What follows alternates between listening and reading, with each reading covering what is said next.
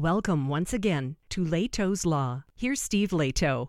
Several people sent me notes about an Institute for Justice case that just got launched in North Carolina. And I agree with this one wholeheartedly. And it has to do with legal advice in North Carolina being dispensed by people who aren't lawyers. And the question, of course, is what is legal advice? And, and is there a form of legal advice that you wouldn't have to be a lawyer to help somebody with. And that's what this boils down to. So the First Amendment's protection for free speech isn't limited to political advocacy or expressions of personal opinion.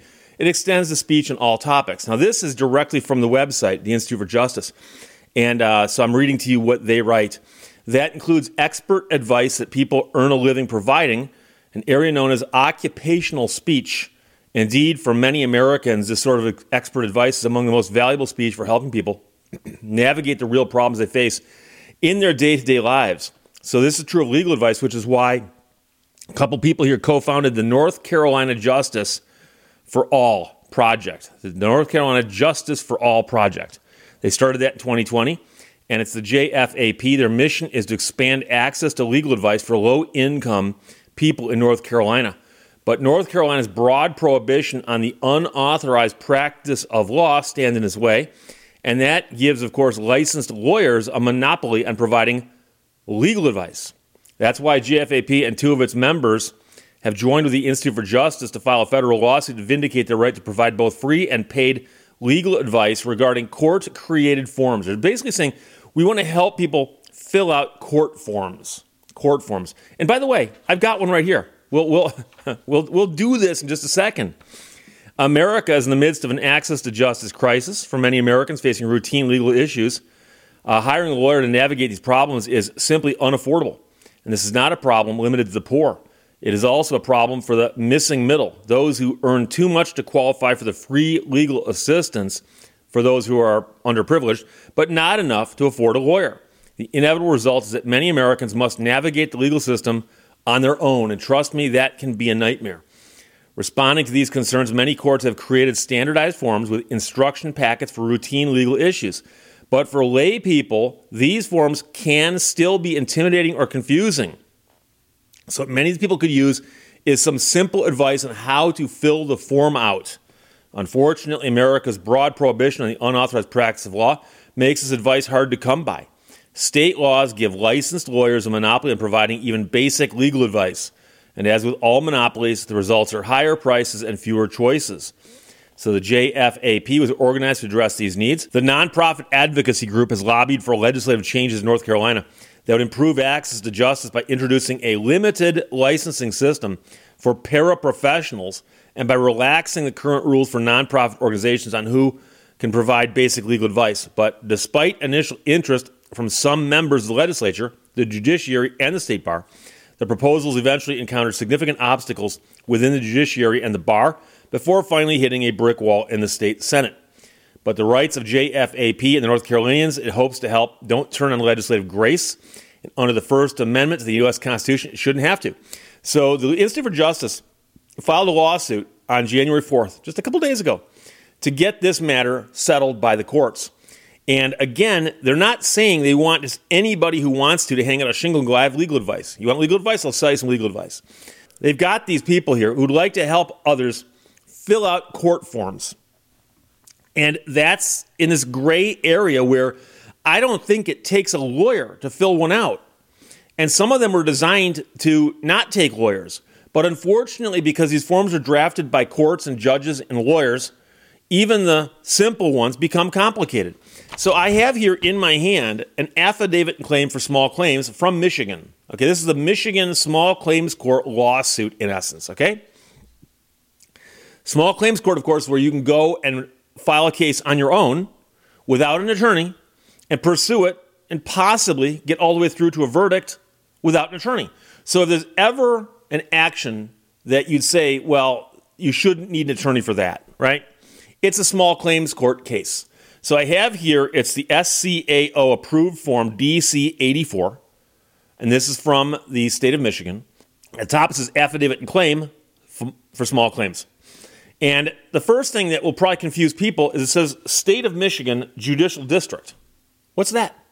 Oh, that's where you put in the court. You put in the court what district court you're in. Because small claims court cases get filed in district court. Now, believe it or not, in Michigan, while many of the courts are in separate buildings, district courts there and circuit courts there, there are some areas where they've got both courts under the same roof. And so a person would need to know that although I might be standing in the county courthouse, I've got to file this in the judicial district court for whatever district my claim arose in. That's the kind of thing that anybody can explain it to you who knows that. You don't have to be a lawyer to know that. That's that's not like a hidden mystical legal secret they taught you in law school. And then you got to fill in the court address, court telephone number. It says case number and judge. How do I know that? Oh, you don't know that till the case gets assigned. Sorry. See, you leave that blank. But it doesn't say leave blank for clerk. There's just a blank there. Then it says plaintiff address, city, state, zip, and phone number. Who's the plaintiff? Oh, you are if you're filing the suit. You are the plaintiff. Okay, good to know. Defendant, that's the person you're suing. Okay, okay. Now there is one thing over here that says for court use only. So I'm guessing I can skip that, right? Yes, you can. Number three, a civil action between these parties or other parties arising out of the transaction or occurrence alleged in this complaint has been previously filed in. There's a bunch of choices. This court, another court, is given a case number assigned to a judge. What? And what you don't know is they ask that question to keep people from refiling the same cases over and over again. But because it's the third thing you fill out and it's the first thing that actually is beyond your name and address, it seems important. But you go, I haven't filed a previous action. So what do I do here? Oh, you just leave that little box blank. That's all. Skip it. Skip it. You've never filed a suit before? Skip it. But it doesn't say, if not, skip three. And I can see why that would be confusing to people. Four, I have knowledge or belief about all the facts stated in this affidavit, and I am, and it's pick one, but it doesn't say pick one, but, but it does say the plaintiff or his guardian, conservator or next friend, a partner, a full time employee of the plaintiff. Okay. The plaintiff is an individual, partnership, corporation, sole proprietor. Okay. What's an LLC? it's not listed as one of the choices here. The defendant is an individual, partnership, corporation, sole proprietor. The date or dates the claim arose is are here. And this is attached separate sheets of necessary. Wait, how many dates do you have? How could you possibly have more than one date? Could you have more than one date? And again, this is something that the average person go, no, it arose on June 13th. June 13th is the day I gave the guy my money he didn't give me what I promised what he promised me. That's it, right? The amount of money claimed is and there's a dollar sign and it does say specifically to not add in your court costs, those will be uh, awarded or addressed separately. And then it says, nine, the reasons for the claim are, colon, and it has four lines, and that's it. It does not say attach separate sheets if necessary. And the reasons for the claim is asking you, what's the underlying basis of your claim? It's a breach of contract. Did they steal money from you? Did you pay them to do something they didn't do it? What, what's, what's the basis of your small claim? What is it? it goes there. Can you attach a separate sheet if necessary, despite the fact it doesn't say that you can? And the answer, of course, is yes, you can. But it doesn't say that. Why doesn't it say that? Who knows? So it says you can attach a separate sheet to the date your claim arose, but not to the reason for your claim. So that's confusing. And it's probably poorly written. But that's the way it is. And then it says number 10 the plaintiff understands and accepts that the claim is limited to $7,000 by law. And the plaintiff gives up the right to A, recover more than this limit, B, an attorney, C, a jury trial, and D, appeal the judge's decision. Okay, so you understand that? Okay, that's, that's pretty straightforward. Next page, it does say, I believe the defendant is or is not mentally competent, is or is not 18 years or older. Uh, and then you have to check, I do not know whether the defendant is in the military service or the defendant is not in the military service or the defendant is in the military service. Okay? And then there's a place where you sign it and then it has to be notarized.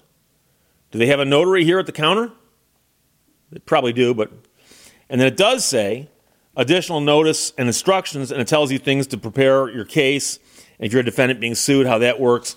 And oh, by the way, there is a proof of service right here that someone's got to fill out, and that right there is just as confusing as what I just read to you.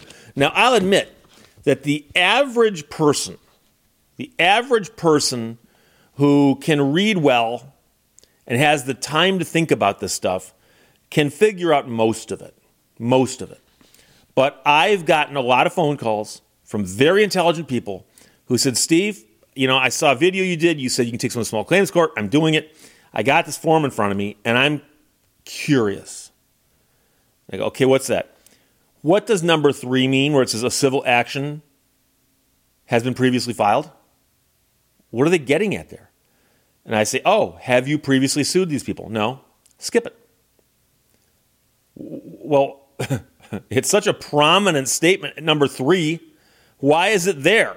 And I have to say, oh, because they have problems with people who will lose a case and then go, oh, I'll go sue them in small claims court. Well, you can't. Small claims court is just another court. You can't just keep suing somebody because you keep losing. You get to sue them in essence once. Okay? But that right there is something that's so early in the form that it confuses people. And all someone's got to do is ask you that question Have you sued them before? Have you been to court over this yet? No. Okay, skip it. Oh, because there is no if, no, skip or anything like that. It just says a civil action between these parties or other parties arising out of transaction or occurrence alleged this complaint has been previously filed. Makes it sound like they know something you don't know. so I have no problem with somebody helping somebody else fill out a form, especially if the person helping them does not misleadingly say, by the way, I am an attorney. So if, if there's some legal help clinic someplace or a group like this, Justice for All Project, and they say, We've got people here familiar with the forms that you may want to fill out when you go to court. And you go in there and you go, Can somebody help me with this? I got to file a small claims court case. Can somebody help me with this? Yes, we can help you. Someone sits down with you and they introduce themselves and they say, Hi, I am just a law clerk or I am just a paralegal or I'm just whatever whatever you want to call it.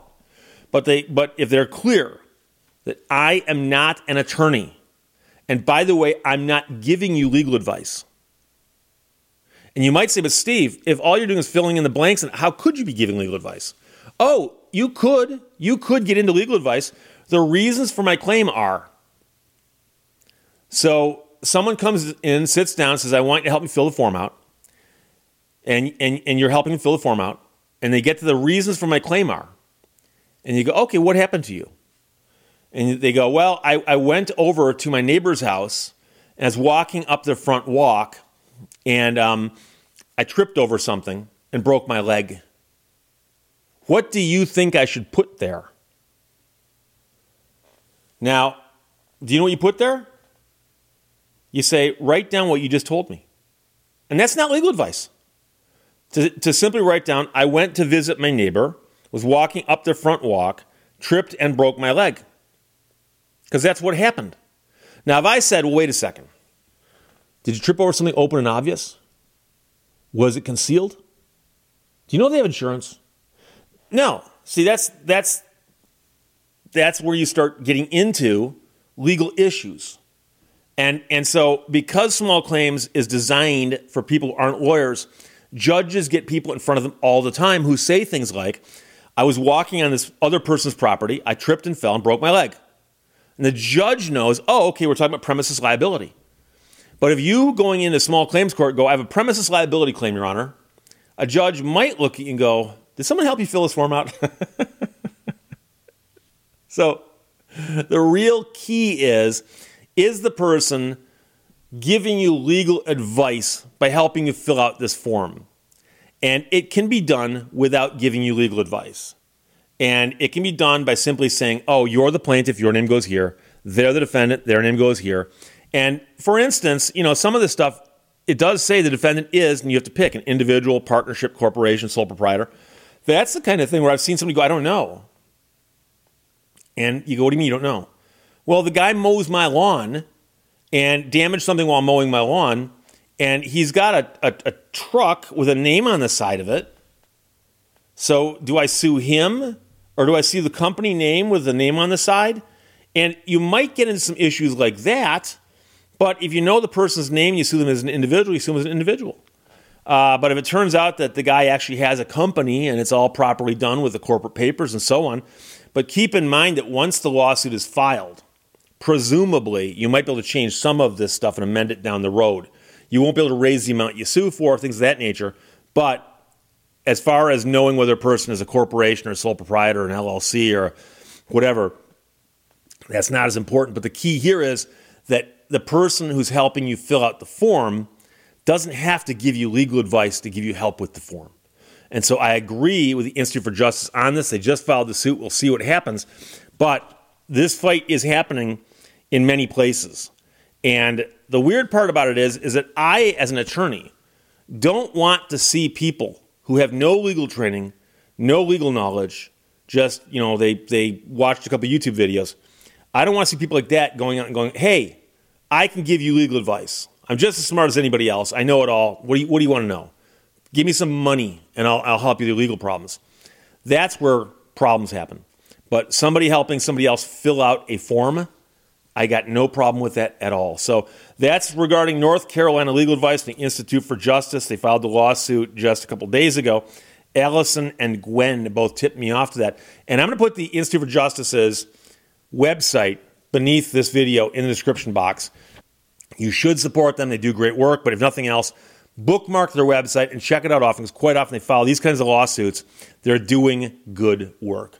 Questions or comments, put them below. Let's talk to you later. Bye bye. Thank you for watching Lehto's Law.